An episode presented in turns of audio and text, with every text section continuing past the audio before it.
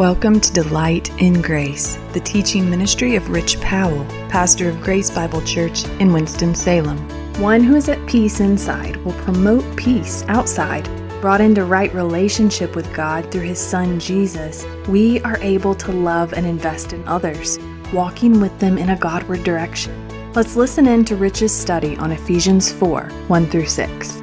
This is the second part of a sermon titled Walk in Unity preached on September 17th, 2017. I just need to be more about unity, more about unity in the church. What does chapters 1 to 3 give us?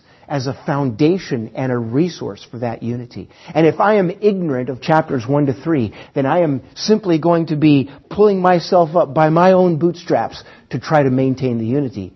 And it's rigorous. Can't do that. One who is at peace inside will promote peace outside. If you're not promoting peace, Christian, if you're not at peace inside, it might be due to ignorance. You just haven't come to grips. You don't know the profound truths of the Word of God. What is true about you as one who is in Christ? You need to know that. You need to know that. The second one is cognitive dissonance. What is cognitive? It's science like a psychological term, and it is. Cognitive dissonance means that your behavior conflicts with your belief. You're acting one way, but what you say you believe is an entirely different thing. And so you have going on in you what's called dissonance. Here's dissonance right here.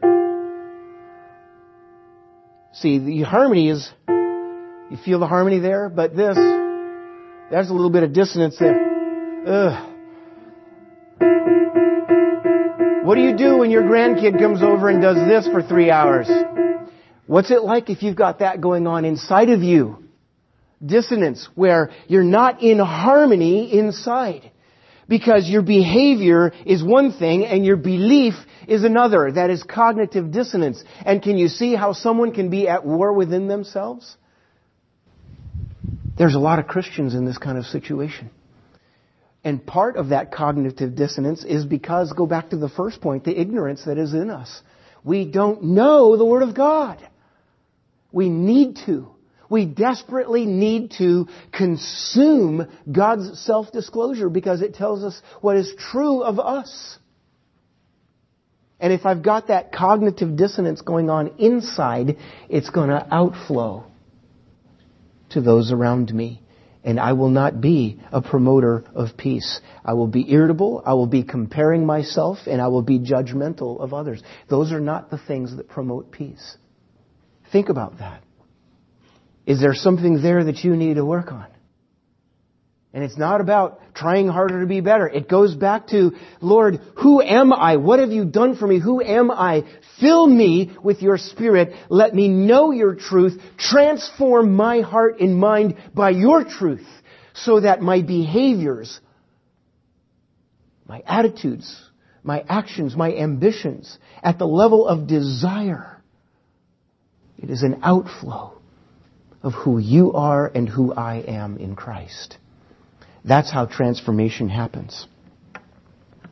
So that's how we're to walk in unity, to be eager to maintain the unity of the Spirit in the bond of peace. So how do we do that? Four words that the apostle gives us here. How do we do that? And, it, and, and we back up here a little bit with all humility, verse 2, with all humility and gentleness, with patience, bearing with one another in love. That's how we do it, with. Okay, so let's talk about humility. In the ancient world, this idea of humility, the image that came to mind was a crouching, submissive slave one who is doing servile duty. So when the master comes along, the slave gets down on all fours and says, Yes, master, yes, master, I will do what you say, master. And so humility was not a championed virtue in the ancient world. It was not admired at all. But you know, when Jesus came along, then the world saw humility for what it really is. I mean, who is Christ after all? The second person of the Trinity, the creator of the universe. And what does the scriptures tell us he did? He emptied himself. He humbled himself. And he came in the form of a servant. Why? because of his love for you, because of his love for his Father.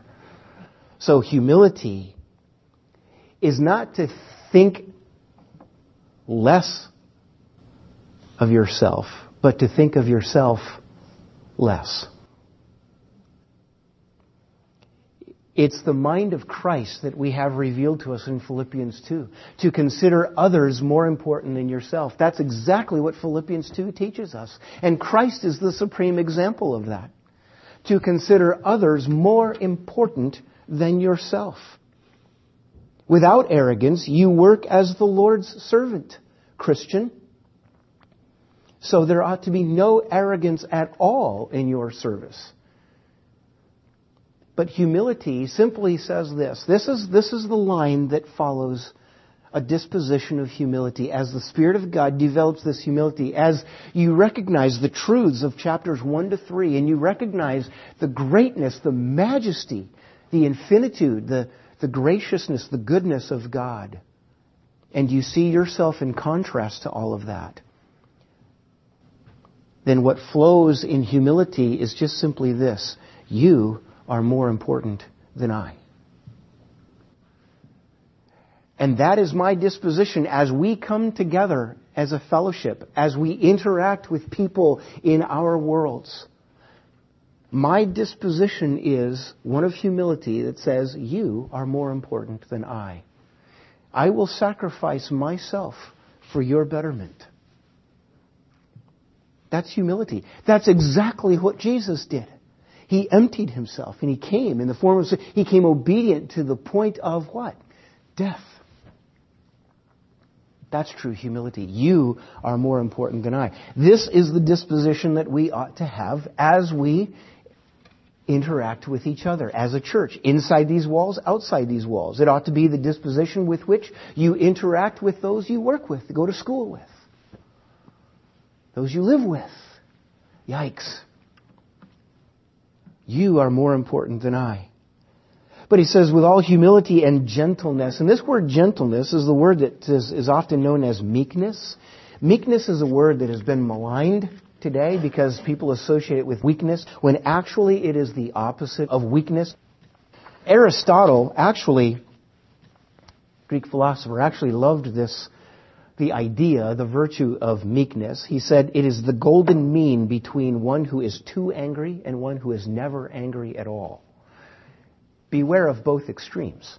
The person who is always angry, stay away from him, but also the person who never gets angry at anything, their life is all about appeasement. There's no conviction there at all, right? And so meekness is that golden mean. How it is used in Scripture is this way. It is the absence of the disposition to assert personal rights. The absence of the disposition to assert personal rights. I walk into a room, people know who I am, I feel like I ought to be respected a particular way. Right? Every one of us feels that way. So somebody comes and they start telling jokes about you and insulting you in front of other people, and they're having a laugh at your expense. How does that make you feel? Well, clearly there's something wrong there, but meekness means that in you there is the absence of the disposition to assert personal rights. This is so un American, isn't it? Because that's all we're seeing on the news today assertion of personal rights. Do you see how Christians have a colossal opportunity to counter the forces of darkness today?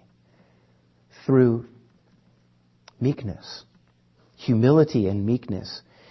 Humility says, humility says, you are more important than I. Meekness says, gentleness says, I don't have to have what I want.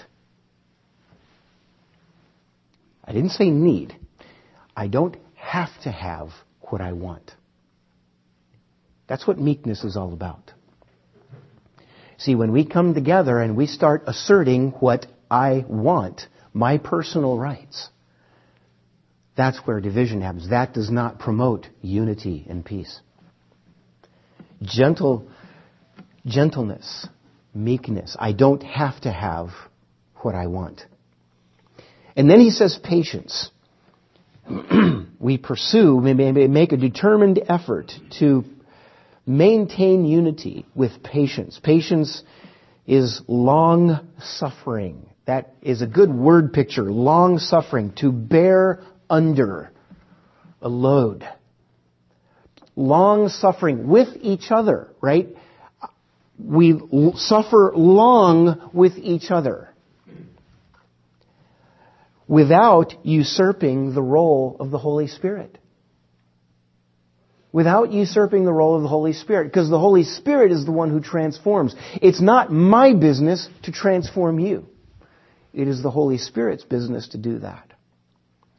And I can be instrumental in that in walking alongside you, but it requires patience. And it requires patience of you with me, doesn't it? Without usurping the role of the Holy Spirit. So what does patience say? Patience says, I'll give you time to grow in Christ.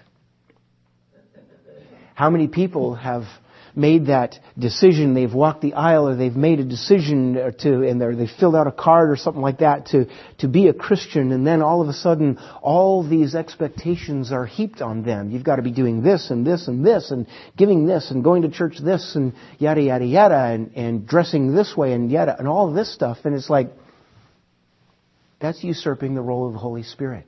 It is God who transforms the heart. And I will give you time to grow in Christ. Patience is a very, very important virtue. We need this patience with each other.